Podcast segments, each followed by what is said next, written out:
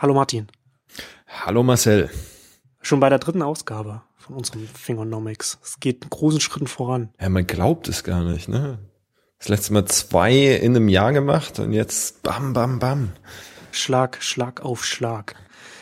Heute ähm, verschiedene Themen. Wir wollen erst über jetzt über ein bisschen über äh, Xiaomi sprechen, chinesisches Unternehmen, dann über die Blockchain, auch so ein, so ein Bass-Thema, aber wie ich, wie, ich, wie ich finde, ein sehr, sehr spannendes Thema mit, mit, mit viel Potenzial. Ich habe doch für die, für die Wired da einen, einen sehr langen, ausführlichen Artikel geschrieben, da so eine Einführung in die Potenziale, in den Möglichkeitsraum. Da, und dann hinten raus. Gucken wir mal, wenn wir dann, wahrscheinlich haben wir dann die Stunde dann schon, äh, schon vollkommen ja, über, über. Da, da findet spannend. sich genug, worüber man reden kann. Wahrscheinlich, aber sonst haben wir auch noch mehr Themen in der Liste stehen, die gehen uns auf jeden Fall nicht aus. Ähm, Genau, und da lass uns mit, mit, mit, mit Xiaomi einsteigen. Ich habe mit Matthäus, äh, jetzt kommt mich der, den Nachnamen, der ist so schwierig auszusprechen. Auf jeden Fall mit Matthäus von ehemals XYO, die ähm, auch einen Exit hatten, ja. die App, die App-Suchmaschine, habe ich in, in, dem, in einem Neuheitscast auch mal über das äh, mobile Internet gesprochen und haben auch über, über, über Xiaomi gesprochen, was die machen. Und bei denen ist ja jetzt ähm, auch einiges äh, in der letzten Zeit passiert, die haben auch einiges an Zahlen bekannt gegeben. Also jetzt mal kurz, irgendwie haben wir 61 Millionen Smartphones 2014 verkauft und haben bei einer Bewertung von 45 Milliarden, 1,1 Milliarden US-Dollar Risikokapital eingesammelt. Um, ähm, aber das ist ja nicht das Spannende an denen, ähm, also Smartphone. Ich wollte schon sagen, ich meine 61 61 Millionen Units in einem Jahr, das ist, was Apple im Quartal macht, oder? Hm, ja, weniger, ne? Die 74 jetzt in dem Rekordquartal, 74,5 Millionen waren das, glaube ich. Aber äh, spannend an Xiaomi ist, die sind ja noch relativ jung und, und die sind jetzt relativ schnell äh, sind die gewachsen, sind in China die Nummer zwei nach Apple, haben, haben Samsung, zumindest laut einigen Analysten, da verdrängt, was, was den, was die Marktanteile angeht im letzten Quartal.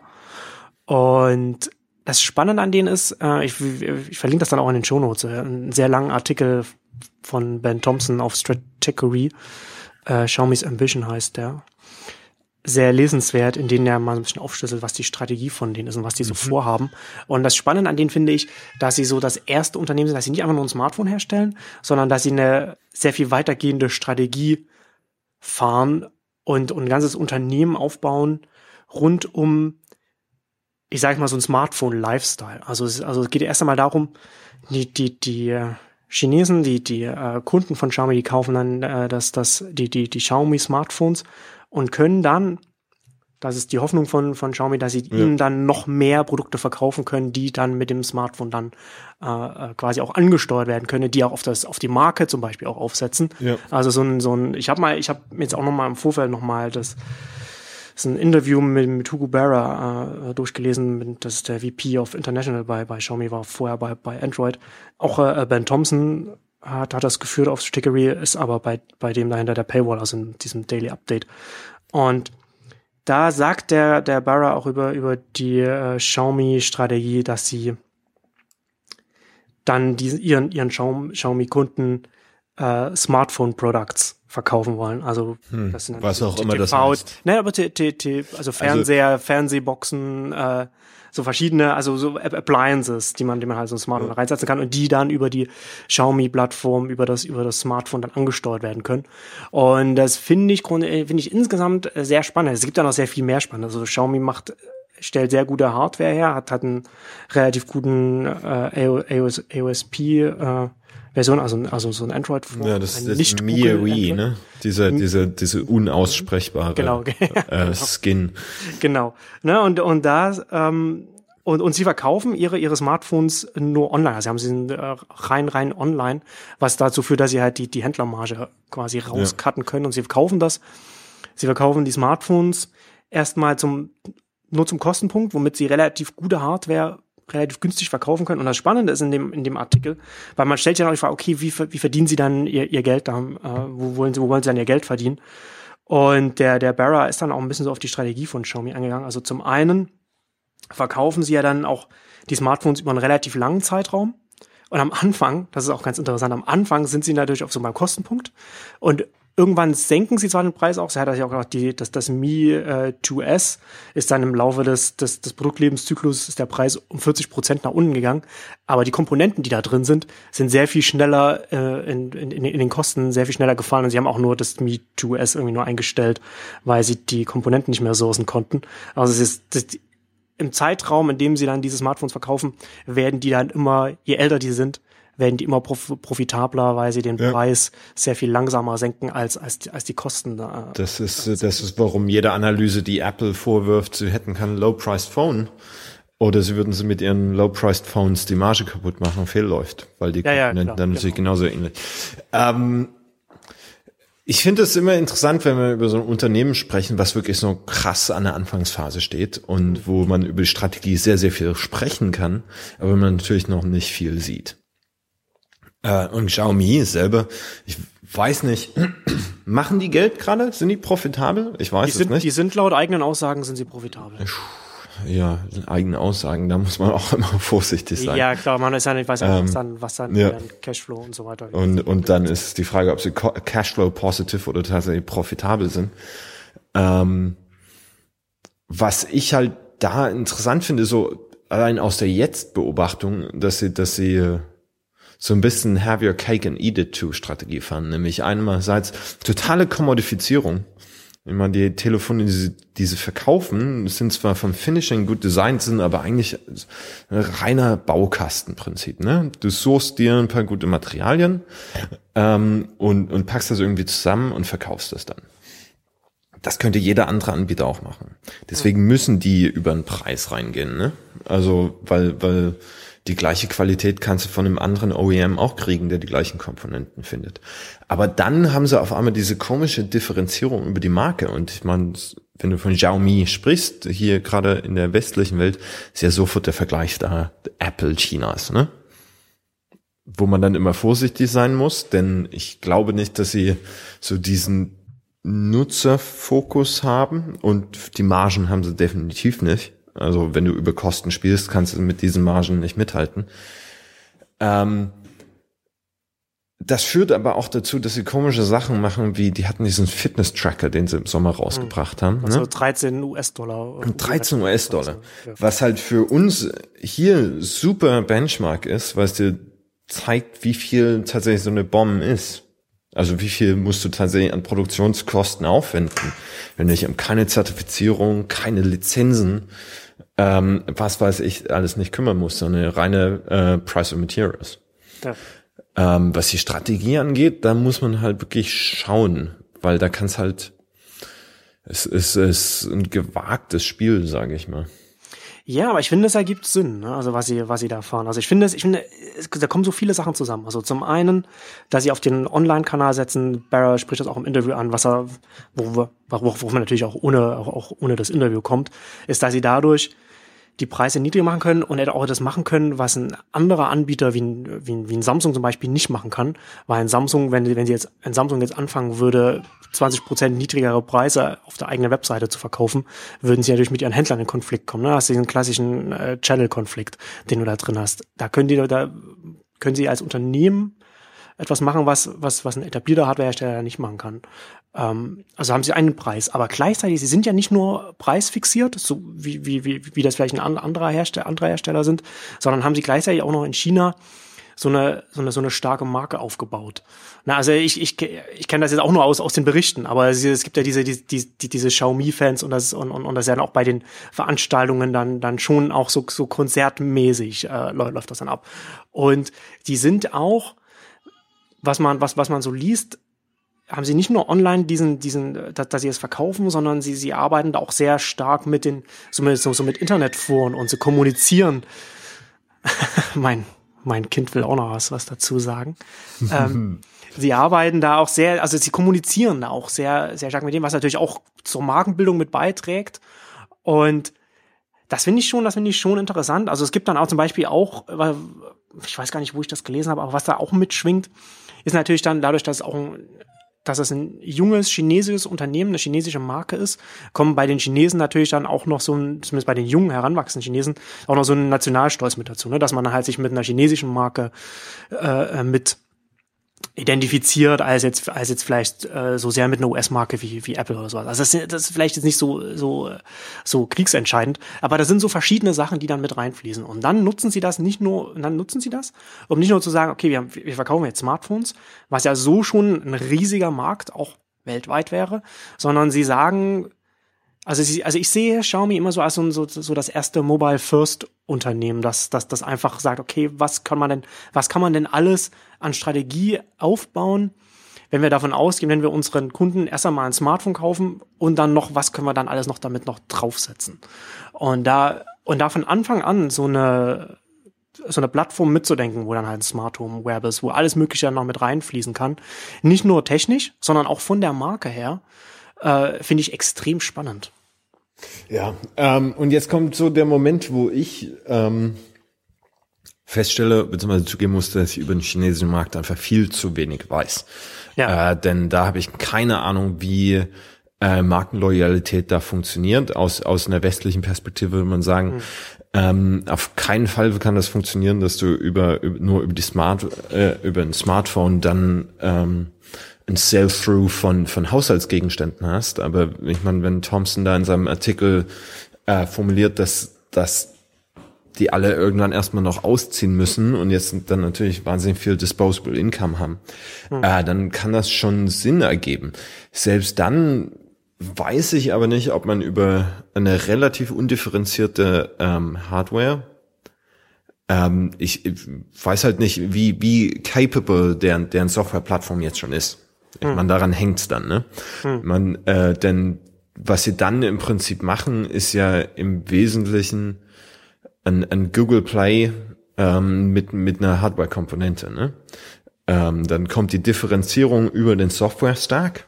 Das heißt, man versucht ähm, via das via dem, dem Betriebssystem, via dem Online-Access oder der Online-Plattform, die vermutlich dann Xiaomi betreibt, ähm, Kontrolle bzw. die Fähigkeiten dieses Smart Home Appliances ähm, zu befähigen. Ähm, dann ist natürlich die erste Vermutung wieder vom westlichen Hintergrund. Äh, wie vertrauenswürdig ist diese Firma äh, vor dem Hintergrund, dass sie allein dadurch, dass sie aus China lokal kommt, noch viel mehr ähm, an die dortige Legislation gebunden ist als jetzt ein ausländischer Anbieter, der äh, Krypto vielleicht mit reinbringen könnte.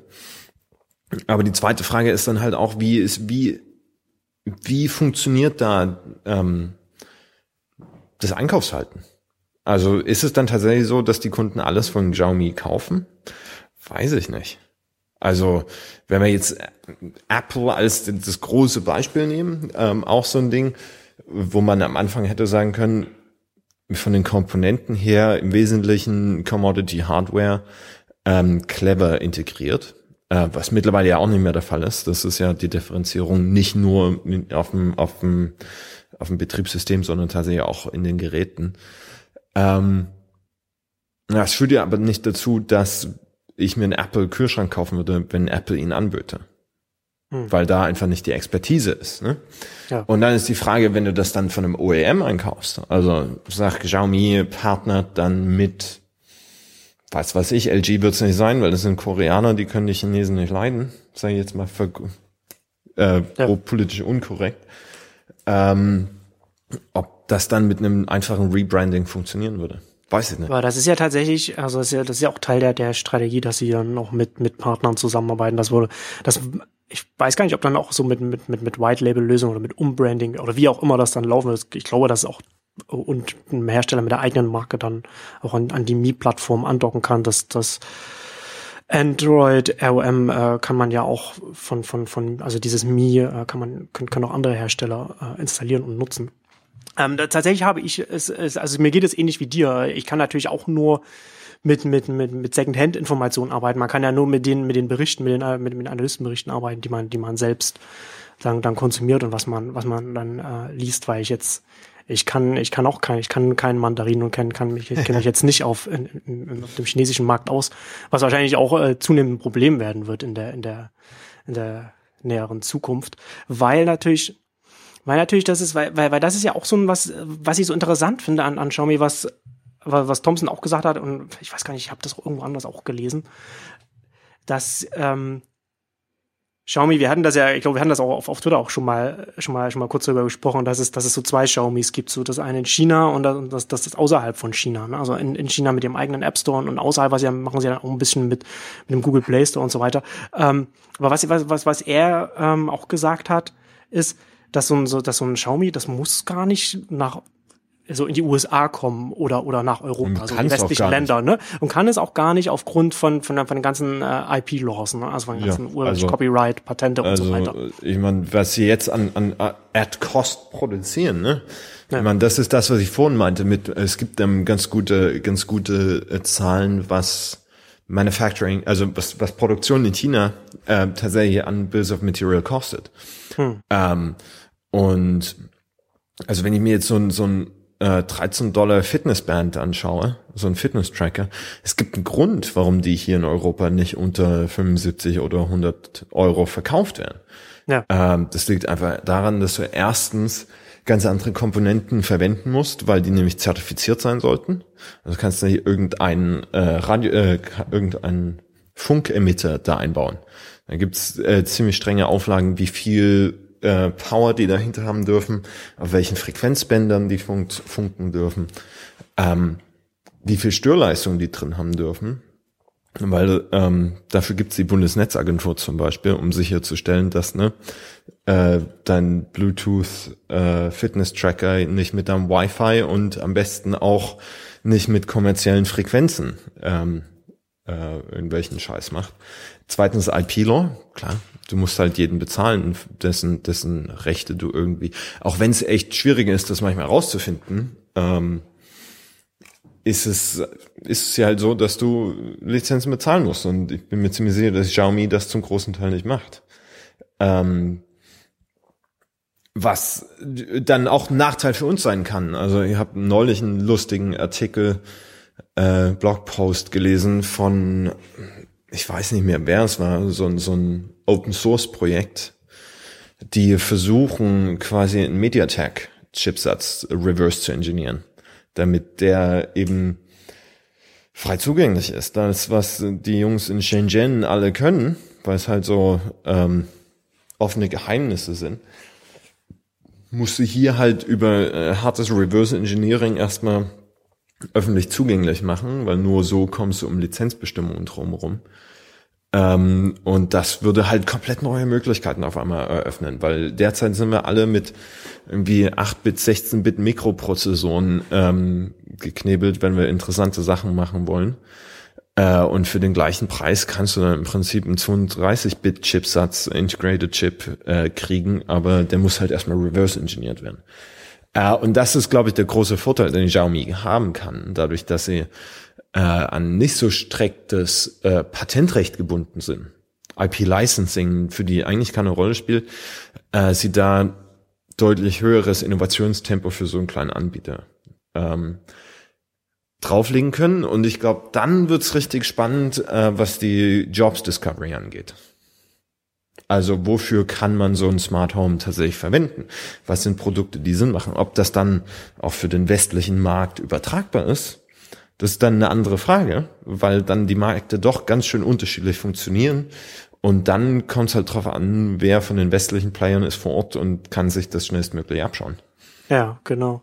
Also das ist ja auch das, das Spannende, weil äh, der, der, der, der, Interess der interessante Aspekt daran ist ja, dass es, dass das äh, Xiaomi ja auch nicht sonderlich ähm, zurückhält, weil sie haben einen riesigen Heimatmarkt.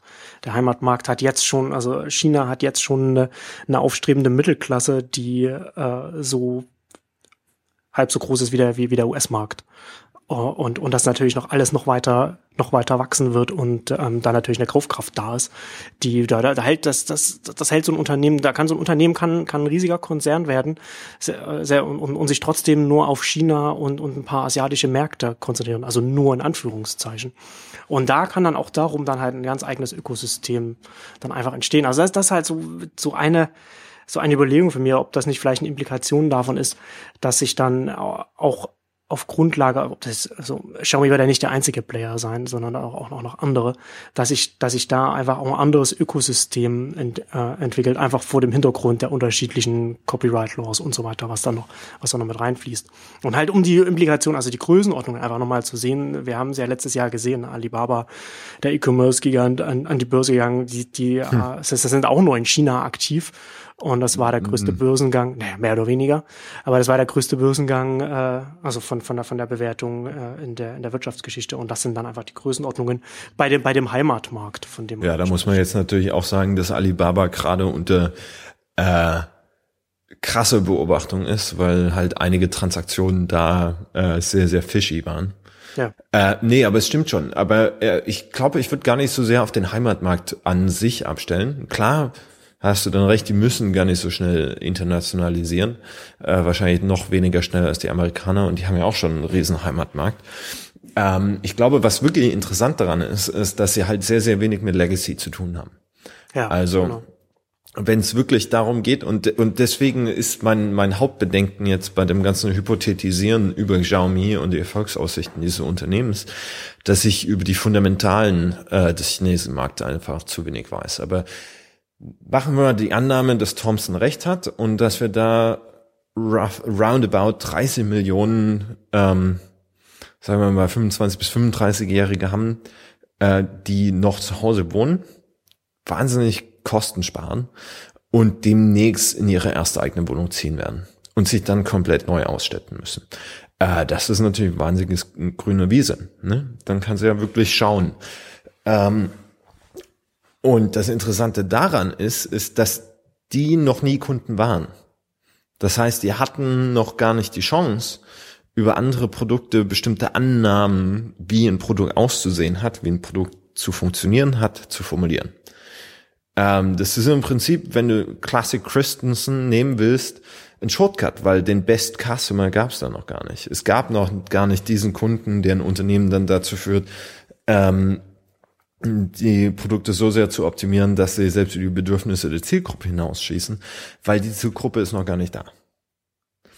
Ähm, und deswegen finde ich das interessant in Xiaomi, ähm, ja, wie gesagt, einerseits der Kostenaspekt, dass sie wirklich da reingehen können äh, und auf Kostenbasis verkaufen, was uns ganz gute Signale gibt, aber dass sie dadurch auch diese wahnsinnige Freiheit haben, äh, zu schauen, wofür kann man diese Technologie überall einsetzen. Wo man hier weniger Möglichkeit hat. Klar, wir haben auch eine ganze Menge Startups, die versuchen, diese Jobs zu, zu entdecken. Also ich meine, ich sage immer, Startups sind eine sehr weite Suche für ein, für ein neues Geschäftsmodell, während Enterprise eine sehr enge, aber tiefe Suche ist, wie kann man das Geschäftsmodell so effizient wie möglich gestalten. Ähm, was wir da also haben, ist ein, ein eine breite Suche auf Enterprise-Level im Wesentlichen. Die können es leisten, auf sehr vielen Fronten sehr, sehr schnell ähm, zu schauen, welche Jobs funktionieren und welche nicht. Hm. Ja. Das ist, also echt, ich fand das ja auch, fand ja auch die, die Anmerkung von Hugo in dem Interview auch interessant, dass sie sagen, oder er, er hat gesagt, uh, we want to grow up with our customers oder our fans oder irgend so was. Ja? Also dass sie halt langsam, so sie fangen halt mit den Smartphones an und die haben, ich habe jetzt aktuell sind so die 18 bis 30-Jährigen und die lang, wenn die dann, die, die fangen in den nächsten Jahren dann an, ihre, ihre Häuser, Wohnungen zu kaufen, dann aus, einzurichten und dann kommt das Unternehmen, das dann so, so Stück für Stück auch sein Portfolio dann dementsprechend dann auch ausrollt. Also ist, ähm, man, man, man weiß halt jetzt nicht, wie inwiefern das dann tatsächlich so funktionieren wird, aber äh, die die ganze, die ganze Grundstrategie oder die Geschichte, die, die jetzt um dieses Unternehmen jetzt, sage ich mal, so mhm. existiert, ähm, ist schon, ist schon in sich jetzt erst einmal schlüssig, soweit ich das sehen kann, ist schon spannend. Äh, vielleicht noch dazu, was sie jetzt, ich habe das ja vorhin schon gesagt, womit sie ihr Geld verdienen, ähm, zum einen über den, über den Produktlebenszyklus, also mit den extrem günstiger werdenden Komponenten, ähm, zum Teil auch über, über äh, Software Revenues, also über den App Store. Sie haben, äh, wo TV-Content, Subscriptions haben sie und, und, und Musik, so, also so, da kann man über so High-Quality äh, Streaming, da bezahlt man dann also so frech. Also sie haben, sie sind letzten Endes so, so ich weiß, du magst den, den, den, den, den Begriff nicht, aber so, so, so ein bisschen so, so ein Full-Stack-Company, ne, weil sie ja relativ viel abdecken. Ähm, ja, also mit dem Begriff, ich meine, das ist dann eine andere Frage, weil man dann natürlich mal schauen muss, wie definiert man den Stack? Ist, ist Stromversorgung noch Teil des Stacks? Ist die klassische Frage dann. Nee, aber ich finde es tatsächlich ganz interessant, weil es halt ähm, einen potenziellen dritten Player, äh, tragfähigen Player in diesem ganzen äh, emergenten Ökosystem äh, von Connected Devices Stacks gibt hm. ähm, der unter komplett anderen Annahmen funktionieren kann und wird. Ja.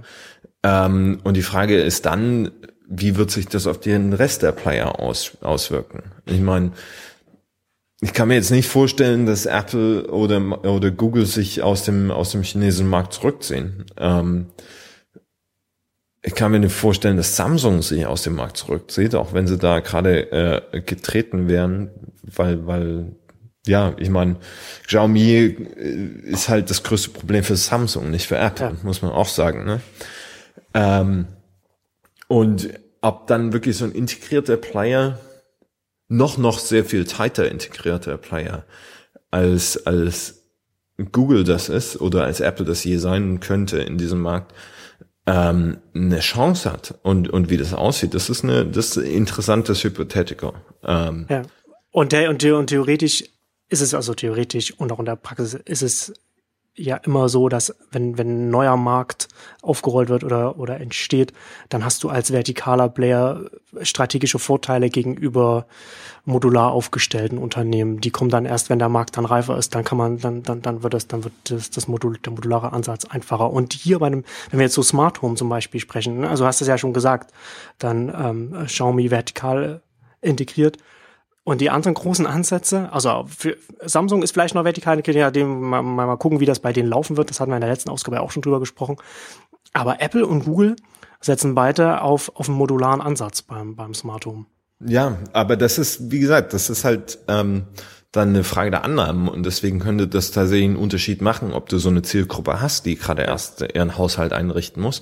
Genau. Ähm, und dann ist halt aber auch die andere Frage ist, ist also so, wenn wir es jetzt mal Smart Home nennen, ist ja an sich kein neuer Markt. Ne? Es ist ja jetzt nicht vom Himmel gefallen und auf einmal gibt es dieses Smart Home, sondern es ist ja eigentlich nur eine Weiterentwicklung des existierenden Marktes, der sich Heimausstattung ja. nennt. Ja, ne? stimmt. Ja. Also White Goods gibt es ja jetzt auch schon knapp 100 Jahre. Ähm, weiße Ware. Ähm, ja, aber, aber das, aber das, genau das ist ja das Problem letzten Endes, ne? Also, dass du halt das, oder das, nicht das Problem, aber die, also die spannende Konstellation lassen, dass du so ein Apple und Google, die ja in den westlichen Ländern äh, auch aktiv sind und auch auf die westlichen Länder gucken, USA, Europa, von einer ganz anderen Situation stehen als Xiaomi in, in, in China. Ja. Nee, das, das stimmt schon. Ähm, ich habe halt instinktiv immer ein bisschen Bauchkrummeln, wenn ich mir dann so einen komplett integrierten Player anschaue. Ähm, was jetzt eine nette Überleitung in unser zweites Thema ist. ähm, weil du halt ein, also ich kann es mir sehr, sehr schwer vorstellen. Das ist wie, als würdest du ein Auto kaufen, was nur auf, auf Xiaomi gepflasterten Straßen fahren kann. Ne? Ich sage ja immer, ihr habt immer dieses dieses ähm, schöne Zitat von Matt Webb ähm, von Berg London, die es ja mittlerweile leider nicht mehr gibt, äh, was in vielen Talks verwende. Im, Im Endeffekt ist dieses Internet der Dinge wie Strom. Ne? Äh, es wird jedes Produkt treffen ähm, und man wird überhaupt nicht mehr drüber nachdenken. Und ich denke, wenn du so einen komplett integrierten Stack hast, ähm, ist es eine Annahme, die dich komplett davon abhalten wird, dahin zu kommen. Hm. Ähm, weil das dann eben nicht wie Strom ist, sondern es ist immer im Vordergrund. Ne? Und das ist ein Xiaomi Kühlschrank, was weiß ich. Ähm, der funktioniert nur mit diesem Telefon und dieses Tight Coupling finde ich extrem problematisch. Hm. Ja, aber das, äh, da, da wird sich ja dann noch zeigen müssen, wie, wie sie dann konkret die Plattform aufstellen werden, wie, inwiefern dann sie mit Partnern dann zusammenarbeiten oder wie, wie, wie auch immer das dann aussehen wird. Ähm, da bin ich auf jeden Fall, also ich, ich bin sehr gespannt, wie sich das, wie sich das entwickeln wird. Hey, wir haben ein Experiment auf einer großen Skala. Das ja. allein äh, ist, ist schon mal sehr schön. Ja, genau. Du hast es ja, du hast es ja jetzt schon angedeutet und ich habe es ja am Anfang schon gesagt, so unser zweites Thema können wir jetzt auch äh, Xiaomi abschließen und jetzt über, über die Blockchain ähm, sprechen. Ich habe ja, äh, wie ich schon wie ich schon gesagt hatte, ähm, für für Wired äh, einen relativ langen Artikel darüber geschrieben, was die Blockchain als äh, Technologiebaustein bedeuten kann. Ähm, habe das jetzt auch ähm, auf Neunetz äh, noch veröffentlicht. Ich pack das dann auch in die Shownotes. Wer es noch nicht gelesen hat, sollte, soll das auf jeden Fall mal lesen, so als Einführung, wenn man sich noch nicht, noch nicht damit beschäftigt hat.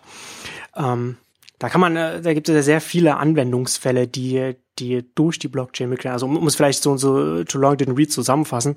Die Blockchain macht möglich, Sachen äh, dezentral zu organisieren, die vorher nur zentral organisiert werden können. Ich habe zum Beispiel, so als ein Beispiel habe ich zum Beispiel ähm, ausgeführt, so dass man äh, sich zum Beispiel fragen kann, warum äh, ein Unternehmen wie, wie WordPress ein, ein, ein Spam-Filter wie, wie Akismet äh, nur als, als einen zentralen Server anbietet und das lässt sich halt auch darüber erklären, dass so eine dass so etwas nur funktioniert, wenn die Sachen an einer Stelle zusammenlaufen und dann wieder da auseinandergehen.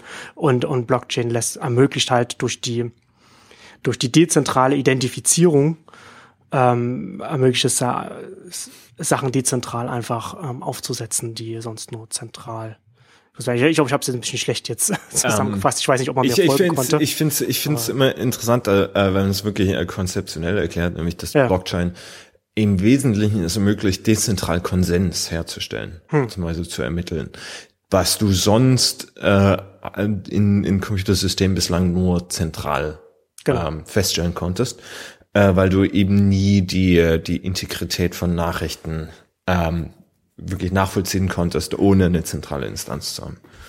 Genau, also ohne eine, genau die, die, die dritte Instanz quasi, die damit vom Zent, von, der, von der Zentrale zu, einem, zu, einem, zu einer de dezentralen Konstellation wird. Und das ist ähm, extrem spannend. Da gibt es ganz viele verschiedene auch, auch Gedankenspiele, Experimente, die man damit umsetzen kann. Also die Blockchain, äh, also das es ist ja im Rahmen von, von, von Bitcoin äh, veröffentlicht worden und bekannt, bekannt geworden, Bitcoin selbst. Davon halte ich äh, nicht so viel, habe ich auch schon ein paar Mal drüber geschrieben. Das ist, äh, also ich sehe ja. halt, ich sehe, ich sehe, ich sehe so eine, so eine Währung mit so einer, mit so einer endlichen Geldmenge kann halt einfach nicht mehr passieren als, als wie mit, wie mit Gold. So, ne? Also, ja. also grob gesagt. Also es, es kann natürlich noch in eine andere Richtung gehen, dadurch, dass es natürlich alles auch digital ist und, und, und, und was dann, was dann von den Transaktionsvolumen und, und, und Geschwindigkeiten dann vielleicht noch möglich wird, das, das wird man halt noch sehen. Aber man, man, man sollte da nicht, ich, ich bin da sehr vorsichtig, was meine Erwartungen angeht. Bitcoin für mich äh, selber bin ich voll bei dir. Äh, Bitcoin für mich war gerade am Anfang, ich glaube, ich habe das erste Mal bin ich über Bitcoin gestolpert, da lagen die bei 15 Cent pro Bitcoin. Hm. Ähm, Und hast du zugegriffen? Eine, eine, nein, natürlich nicht, weil mir auch klar war, es ist eine, ist eine inhärent deflationäre Währung und kann als solche eigentlich nicht wirklich langfristig funktionieren. Ähm, aber eine gute Lehrstunde ähm, über den Unterschied zwischen Theorie und Praxis fast vielleicht oder, ja, oder vielleicht Prinzipien, Prinzipien und Timing. Mhm, ja, genau. ähm, ja. da hätte man ähm, ganz gut Geld mitmachen können. Aber das denkt sich wahrscheinlich jeder, der am Anfang irgendwann mal über Bitcoin gelesen hat, sich das angeschaut hat und dann das zwei Jahre liegen lassen hat, um dann überrascht zu werden, huch, holy Jesus. Ja, ja. 2020, genau. Aber äh, Blockchain, äh, also das, das, das fällt ja dann auch genau in das Themenfeld, mit dem wir uns hier in dem Podcast auch beschäftigen, weil witzigerweise IBM sich da auch damit beschäftigt hat, wir haben ja auch schon, das hat sich auch ein bisschen, das zieht sich ja auch wie ein, wie ein, so wie ein, wie ein roter Faden durch, durch unsere Podcasts, jetzt nicht nur der Fingernomik, sondern auch vorher schon unsere Ausgaben im, im Neunetzcast. Also die Frage, was, wie, wie, wie organisierst du eigentlich alles, was hinter diesen vernetzten Geräten liegt oder die Verbindung hinter den Geräten? Ne? Also wie, wo machst du es zentral, dezentral? Wie kannst du das? Mhm. Wo setzt, wo setzt du die, die, die Steuerzentrale oder wie auch immer oder die Kommunikation? Wie, wie findet das statt? Ähm, und da bietet so die Blockchain ja auch die Möglichkeit, gerade von, von der, von der Abhängigkeit von einem, von einem Server oder von einem, von einem, von einem zentralen Element vielleicht nicht komplett loszukommen, aber zumindest zu einem, zu einem großen Teil sich da ein bisschen lösen zu können. Zumindest theoretisch jetzt. Und da hat sich ja ähm, IBM, ich glaube, ich hatte das, ich habe ich hab das in der, in der ersten oder zweiten Ausgabe auch schon erwähnt gehabt. Ähm, aber da wollen wir jetzt noch mal ein bisschen ausführlicher noch mal drüber, drüber sprechen. Hast du dir das, hast du dir das im Detail durchgelesen, den, den Report von, von IBM oder angeschaut? Äh, ich habe ihn äh, relativ gut durchgearbeitet, aber das ist halt mittlerweile auch schon einen Monat her. ähm, es ist prinzipiell erstmal eine, eine ziemlich interessante Idee, diese da versuchen aufzubauen. Ja. Ähm, der, der Report selber von IBM heißt Device Democracy. Ähm, Saving the Future of the Internet of Things. Ähm, was allein vom Titel schon mal, schon mal ganz interessant ist, weil ähm, mir nicht klar war, dass das Internet of Things jetzt schon einer Rettung bedarf. Ähm, ich muss ehrlich sagen, ich habe es oberflächlich verstanden, in der Tiefe nicht so wirklich, weil ich mich dann immer sehr schnell an den Widersprüchen aufhalte. Ähm, weil ich mir zum Beispiel schlecht vorstellen kann. Also, wo für mich bislang unklar ist, wo IBM wirklich die Blockchain implementieren will. Hm, genau. Ähm, und das ist, glaube ich, die Hauptfrage. Denn ähm, eine, eine Bitcoin-like Blockchain werden wir nicht auf, auf äh, auf einem Wireless Sensor Network ausbauen können. Nee, wie groß ist die? Nicht, ich glaube, die ist aktuell 21 Gigabyte oder so. 21, 22 so die Dreh rum ähm, ähm, und ist extrem stromintensiv, prozessorintensiv, extrem bandbreitenintensiv. Also das ist wirklich die Frage, wo, wo diese ähm, Blockchain dann implementiert werden soll und welche Funktionen sie genau übernehmen soll. Hm. Ja, ich, also wie ich das verstanden habe, ist, dass man, also ich würde mich auch nicht zu sehr an, an der aktuellen Implementierung der Blockchain aufhalten, also eher, eher mit dem Konzept beschäftigen, weil man kann ja äh, Blockchains auch ein bisschen vergleichen mit, mit den, mit, mit, mit Distributed Hash Tables, wie es zum Beispiel BitTorrent einsetzt. Und, und eher von, eher aus der Richtung heraus, so, das ist, äh, würde ich, würde ich da vielleicht auch noch äh, da drauf schauen, oder? Ähm, weiß ich nicht. DHT hat halt keinerlei Mechanismus für Konsens, ne? Ja. Also der, der, der läuft halt hm. für Identifizierung ja, ähm, für Konsens nein. Und damit ist es natürlich äh, äh, anfällig für allerlei Spoofing-Attacken. Hm. Ähm, und das ist so das große Problem. Ähm, die Blockchain als Theorie ist wahnsinnig interessant. Also es gibt so das eine Beispiel, was ähm, ich weiß nicht mehr, wer es war, in Staaten aufgebracht hat, äh, von dem sogenannten, von der Energy Blockchain. Ähm, dass äh, die Idee ist im Wesentlichen, dass die, das Stromnetz wie das Internet betrachtet wird. Man bezahlt einfach nur für Zugriff. Ähm, und dann hast du einen, einen Blockchain-Mechanismus dahinter, der, wenn du selber produzierst, dir Guthaben generiert. Ähm, wenn du Strom brauchst, musst du den in Energy Coin oder was weiß ich bezahlen. Ja. Ähm, und durch den flexi-variablen Austausch an eine Währung ähm, hast du immer die Incentivierung, dass das System im Ausgleich ist. Genau, irgend so ein Anreizsystem wirst du wahrscheinlich ja. damit reinbringen. Was, was natürlich aus einer, aus einer reinen Marktbetrachtung ein wahnsinnig interessanter Mechanismus ist, weil du dann eine direkte Kopplung von Produktion und Abnahme hast, eine komplette Disintermediation über einen kompletten Value Stream.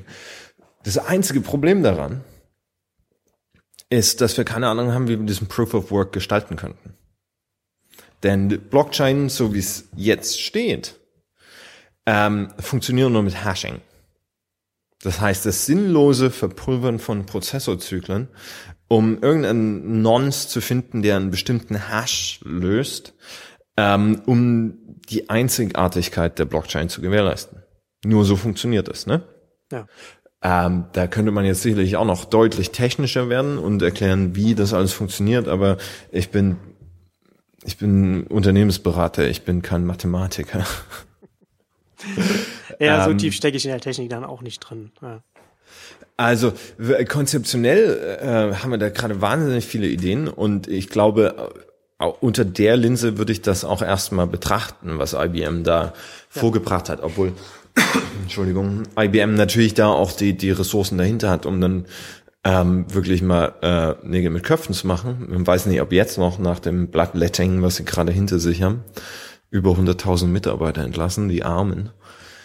Ähm, ich meine, IBM, die, stecken hinter MQTT, ein wahnsinnig fähiges Protokoll, was eigentlich für Telemetrie fast das einzige ist, was verwendet wird ähm, und was auch viele Internet of Things äh, Applikationen jetzt schon ähm, als Infrastruktur dient im Wesentlichen. Von daher ähm, ist es schon interessant, was sie machen. Die Frage ist dann halt wirklich, wie genau soll das stattfinden? Und genau da habe ich dann immer meine Probleme. Ähm, denn ein Hashing auf einem Temperatursensor ist nicht drin. Muss man ganz einfach so sagen. Aber das meinst heißt, du nicht, dass es dann letzten Endes, also letzten Endes würde es doch, so wie ich mir das jetzt aktuell äh, vorstelle, wie ich darüber nachgedacht habe, dass es in die Richtung auf jeden Fall, wie auch immer es dann implementiert wird, ähm, gehen muss, weil wir haben ja schon ein paar Mal darüber gesprochen, was das was einfach die Herausforderungen, die Probleme und, und, und die Kosten sind, wenn du sagst, okay, du hast diese vernetzten Geräte, aber die müssen dann über deinen Internetzugang nochmal mit einem Server äh, sonst wo sprechen, damit die dann halt tatsächlich auch ihre ganze Funktionalität auch entfalten können. Äh, ich stelle mir das aktuell, dass das, ähm, das Szenario, das, das für mich am realistischsten ist, ist aktuell, dass wir, dass, dass es lokale Knoten geben wird, die, die, die einfach dann so, so eine, so, so eine, so eine Funktionalität übernehmen, so eine Blockchain-Funktionalität, wie auch immer das dann äh, letztendlich implementiert wird, und dann von diesen Knoten aus dann mit den anderen Geräten, mit den Sensoren, die das nicht selbst drin haben, dann kommunizieren. Ähm, also was, was ich mir gerade überlegt habe, was, was Sinn machen würde, ist, dass du im Prinzip eine, eine, eine Unique ID hast quasi, quasi wie, wie eine Wallet-Adresse, die auf dem Gerät hardcoded ist. Und mit Kauf wird die dann in deinen, keine Ahnung, Things Wallet, was weiß ich, übertragen und damit hast du alle Rechte. Das wäre erstmal eine interessante Perspektive. Ja. Äh, dann könnte man natürlich anfangen mit irgendwie Ethereum und ich glaube, da ist auch das ganze IBM-Konzept drauf basiert. Es ist nicht die Bitcoin-Blockchain, sondern Ethereum. Ähm, bei denen ist interessant, dass sie im Prinzip eine Turing-vollständige Programmiersprache für intelligente Verträge haben.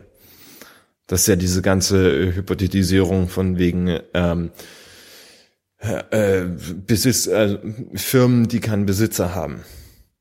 Weil wenn du dann auf einmal ein programmatisches Unternehmen hast, was aus intelligenten Verträgen oder programmatischen Verträgen äh, entstanden ist, wie ist dann überhaupt äh, die Eigentümerschaft?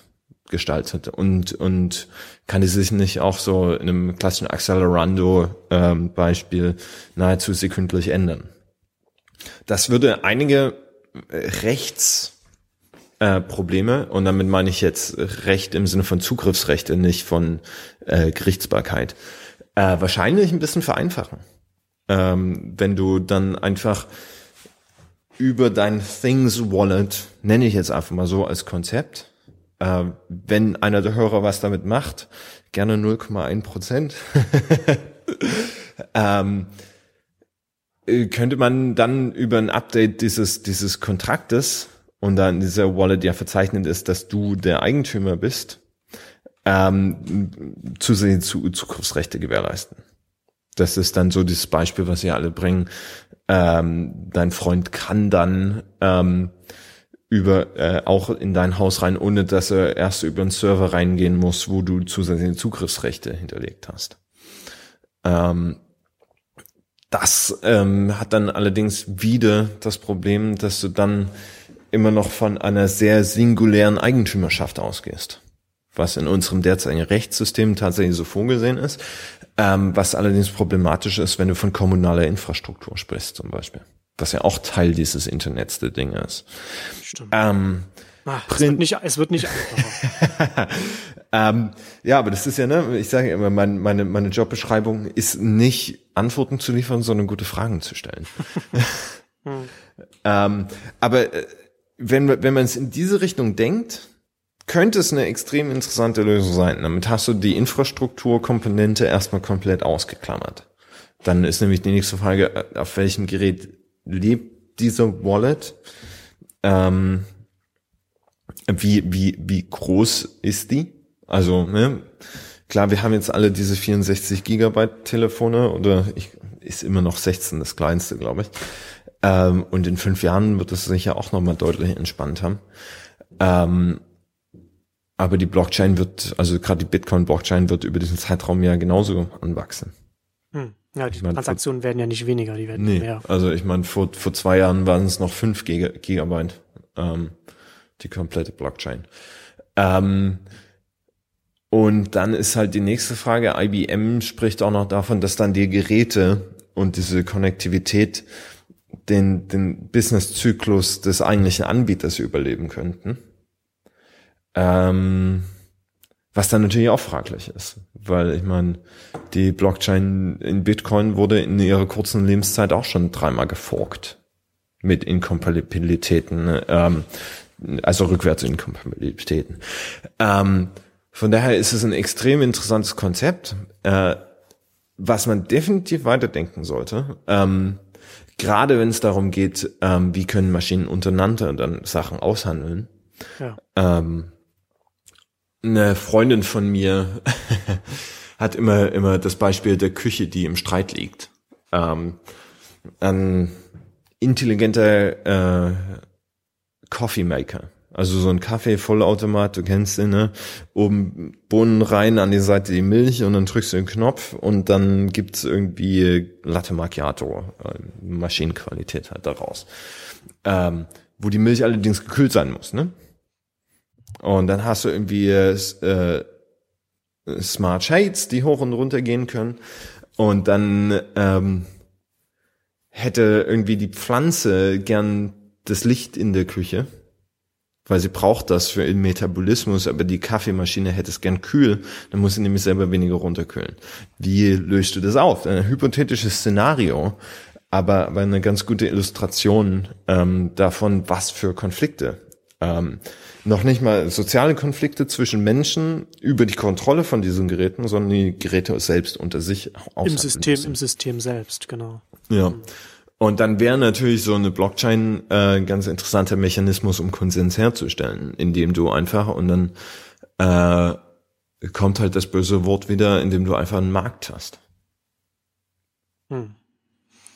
Ja, also ähm, klar, das kann ja jetzt nur erstmal der, der Anfang einer Antwort auf, auf eine Frage von, von, von vielen sein. Natürlich ist jetzt nicht so der, die, das ist nicht die abschließende Frage, äh, die abschließende Antwort von IBM. Jetzt kommen wir, da war klar. Aber ich finde es vom, von der Richtung her finde ich es extrem spannend, auch gerade zu durchdenken, wie könnte das dann tatsächlich aussehen, so wie wir das jetzt hier ja ähm, auch so, zumindest so ein paar Sachen auch angesprochen haben. Ähm, da ich, ich, gibt es einfach noch extrem viele Fragen, aber ich finde, dass es, dass es ähm, eine, eine vielversprechende Richtung auf jeden Fall ist. Ja, ich gucke mir gerade das Chart von IBM nochmal an, äh, wie die ihren Prozess da haben. Äh, und es ist tatsächlich ähnlich, wie ich es mir gerade äh, so ausgedacht habe, ähm, mit, mit einer Registration des Geräts auf den Nutzer und dann intelligente Kontrakte. Hm. Ähm, was, was prinzipiell erstmal schon interessant sein kann. Ähm, ich glaube tatsächlich, wo es, wo, äh, wo die Blockchain dann richtig interessant wird, ist, wenn wir äh, dieses Proof of Work ein bisschen, bisschen anders gestaltet haben. Äh, denn mit diesem Hashing, äh, gerade mit diesem deflationären Hashing, äh, wie es in Bitcoin gerade abgeht, das ist halt nicht, das kann halt auf Dauer nicht funktionieren. Und wenn ihr überlegst, was das für ein, für ein Öko-Footprint gerade auslöst, also mhm. wie viele Server du, du hast, ähm, die nichts anderes machen als Energie für Bitcoins verbraten, ähm, das ist schon ziemlich krass. Und damit hast du nämlich dann genau das wieder, was du mit dieser Dezentralisierung eigentlich vermeiden willst. Äh, nämlich, dass du Skaleneffekte hast. Äh, und das äußert sich ja jetzt schon in, in, in Bitcoin, wo irgendwie die fünf größten Hashing-Pools über zwei Drittel des kompletten Netzwerks verfügen. Ja, genau. Äh, und das ist dann, glaube ich, der, der Worst Case, wenn du irgendwie äh, jeder sich über EC2 ein paar Instanzen ähm, hochspinnen kann und dann via Brute Force alle Rechte in deinem Haus überschreiben kann. Ja, das, das will man, das will man natürlich nicht. nee, aber wie gesagt, also wenn sowas wie dieses Energy Coin finde ich extrem interessante äh, Gedankenspiele äh, weil sie einfach aufzeigen, wo die Industrie hingehen kann. Ähm, aber da fehlt an der Basis noch so viel an, an, an einfach grundlegende Hard Science. Also es ist ja wirklich Computer Science im, im reinsten dann. Ja. Wie kannst du aus Energie ein Proof of Work gestalten? Wie kannst du eine solche Transaktion gestalten, ohne dass du nur Hitze erzeugst? Hm. Ja, also es gibt da ja relativ viele ähm, Gedankenspiele da. Das ist ja alles, wie, wie du schon sagst, extrem komplex. Und da, ähm, gibt es natürlich noch nicht so viel Konkretes, was man nur sagen kann. Ein Beispiel, ich weiß nicht, weiß nicht mehr, wie das jetzt, wie das jetzt hieß, was ich in meinem Artikel auch hatte, war auch sowas, auch sowas ähnliches, dass man da, da haben sie, da haben Leute ein Modell vorgestellt, wie man äh, ein dezentrales, überregionales Netz, also wie ein Internet aufsetzt.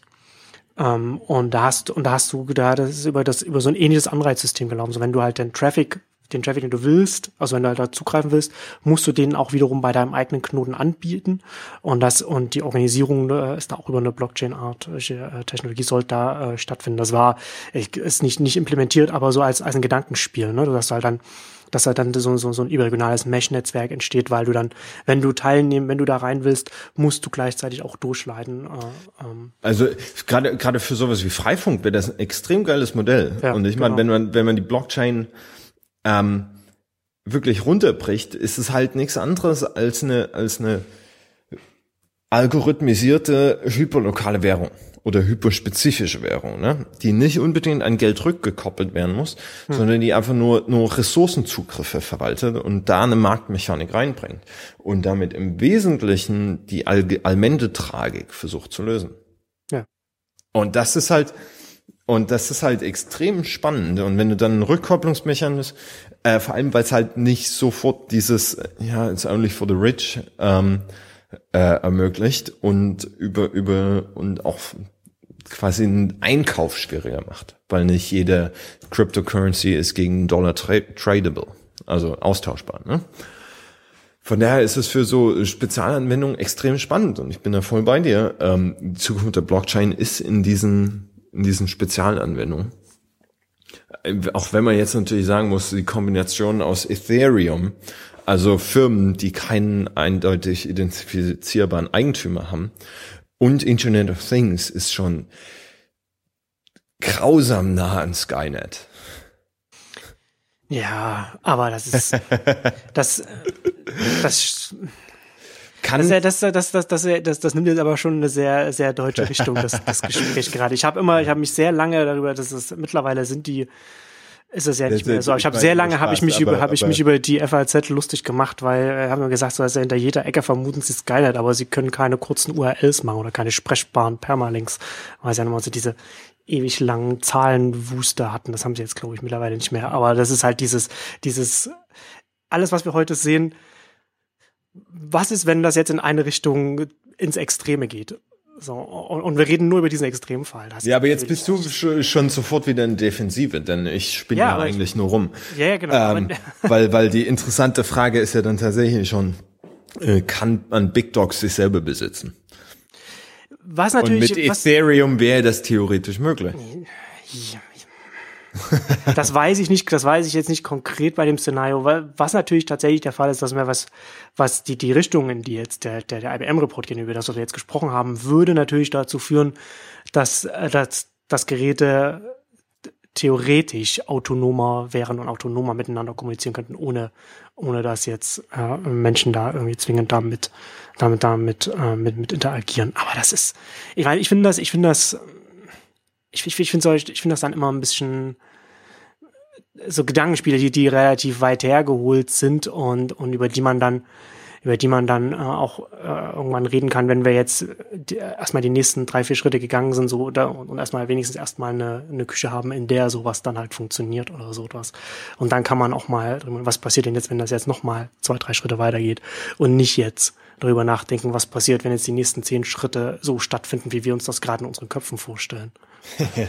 nee, nee, hast ja recht. Ich meine, das, was ich meinen Kunden auch immer sage, ist äh, nicht am Anfang sofort über die Risiken nachdenken. Über die kann man dann ein Stück weiter, wenn er erstmal eine Idee hat.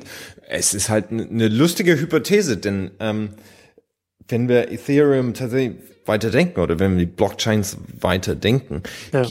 geht's halt wirklich um im Wesentlichen algorithmisch allozierte Ressourcen. Und zwar auf jedem, auf jeder Ebene, ne? Hm. Ähm, eine Blockchain, der Konsensus funktioniert ja über Mehrheiten und über eine Marktmechanik. Hm. Äh, das darf man ja, glaube ich, nicht, nicht, nicht vergessen, nicht außer Acht lachen. Deswegen sind ja gerade die, die Fintechs und die Banker an, an der Blockchain so interessiert, ja. weil es halt genau in ihr Kerngeschäft eingreift. Ich meine, wer denkt, dass Banker nur um, dass es Banker nur ums Geld geht, der hat nur teilweise recht, denn eigentlich geht es um die Verteilung von Ressourcen. Genau. Ähm, und da ist es halt ein deutlich effizienteres Mittel. Und von daher ist es, glaube ich, schon eine, eine okay Frage, ähm, die man stellen kann, ist, was passiert eigentlich, wenn ähm, äh, verschiedenste Anwendungen meines täglichen Lebens dann nicht mehr nur implizit, sondern sehr, sehr explizit äh, über einen Mechanismus für die äh, optimale Verteilung von Ressourcen äh, geregelt wird. Das ist eine Frage, die darf man sich durchaus stellen. Dass Skynet jetzt natürlich nur ein Label dafür ist, das ist klar. Ähm, aber das ist noch nicht mal eine, eine, eine deutsche Krankheit, das findest du überall. Ja, ist, ähm, ist aber schon sehr ausgeprägt in Deutschland. Das Schlimmste an Skynet finde ich, dass es jetzt, äh, es ist, äh, ich glaube, es ist ein, noch wieder ein neuer Terminator-Film in, in Oh Arbeit. nein, tatsächlich. Das heißt, sie hätten ja nach dem zweiten hätten sie aufhören sollen. Da war ja, das war ja der perfekte äh, Actionfilm, aber naja. Ja, vielleicht braucht es einfach so ein Reboot. Ähm, ich glaube, die wievielte Folge, wievielte Auflage von Superman erleben wir gerade? Ist die dritte oder die vierte? Mm, ist die dritte. Okay. Äh, du siehst, ich bin kein großer Kinogänger. da war, glaube 2006 oder 2007 war da ein relativ großer Flop und das jetzt, ja. Ja, ähm, gut, da wollen wir abschließend noch, noch, noch, ähm, noch irgendein Thema? Hast du noch Meinungen von, zur Blockchain oder? Ähm? Nö, aber ich glaube, dass das, ich glaube, dass das ein Thema ist, das dass wir äh, jetzt nicht irgendwie abgeschlossen haben. Ich glaube, dass wir da in den, auch in, in den kommenden Ausgaben dann immer wieder mal wieder darauf zurückkommen werden, wenn es da neue Entwicklungen gibt oder neue wieder, Sachen wieder.